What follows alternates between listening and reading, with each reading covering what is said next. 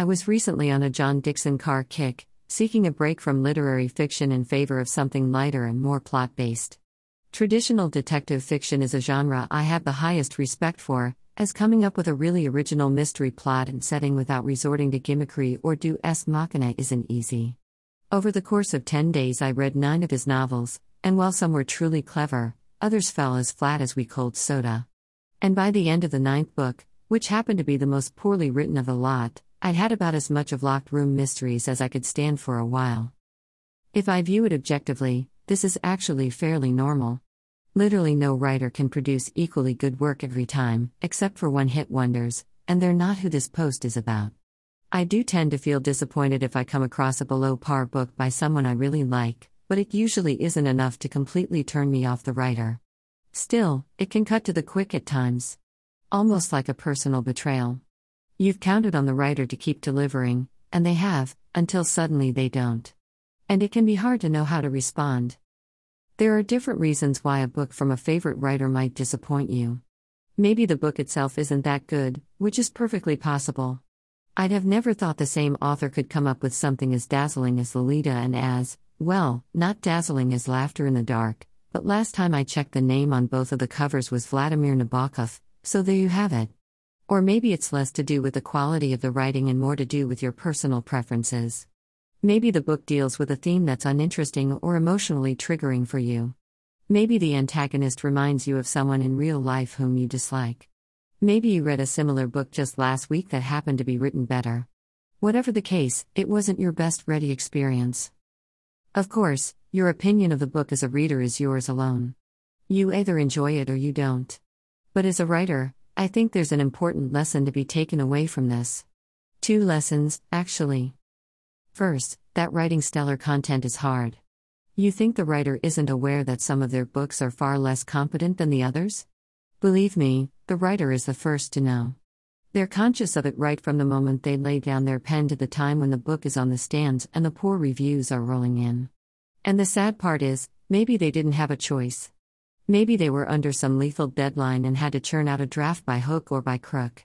Maybe they were going through something in their personal lives that made it difficult for them to write as usual. Writing well is as much about mental health and circumstances as it is about ability. And even if the writer doesn't personally feel like their book isn't the best, they're well aware that what some people will love, others will hate. And they'll have to deal with feedback of both kinds. Which, honestly, requires some serious steeling of the mind. Which brings me to the other lesson you should take this as a sobering reminder of your own career as a writer, in that not everything you write will be equally good. Someday, you'll be the one with a hard deadline or a fallow period or some other circumstance that forces you to push out a less than ideal manuscript. Someday you'll be the one crippled with doubt about what people are going to say about your books. Because the truth is, no two people can have the same reaction to a book, because no two people went through the same combination of circumstances that led them to that book. You'll never know whether one person felt like your book was their salvation means that someone else won't feel like it ruined their life. And that can be scary, knowing that your brainchild, the book you worked so hard on for so long and have finally released into the world, can evoke so many different responses in your readers, and not all good ones. So before you diss the author of the disappointing book and vow to never read them again, consider, perhaps, having some empathy. Reminding yourself that everyone can't have hits all the time. And that your individual opinion, while sacred, is one of a million others out there that the author has to contend with, and that that can be intimidating. And that you'll have to see the other side of it someday. As for the book itself, it's perfectly fine to set it aside if you truly aren't feeling it. Everyone has a finite amount of time, and it makes sense that you'd rather spend yours on books you'll actually enjoy. And if you do decide to read it out of loyalty to the author, go ahead. Evaluate it on its own merits, as you would any other book, but don't let that necessarily color your perception of the writer's abilities. The writer is your favorite because they've given you reasons, more than one, to be thrilled. Them having written a disappointing book doesn't change the fact that they've written those amazing ones too.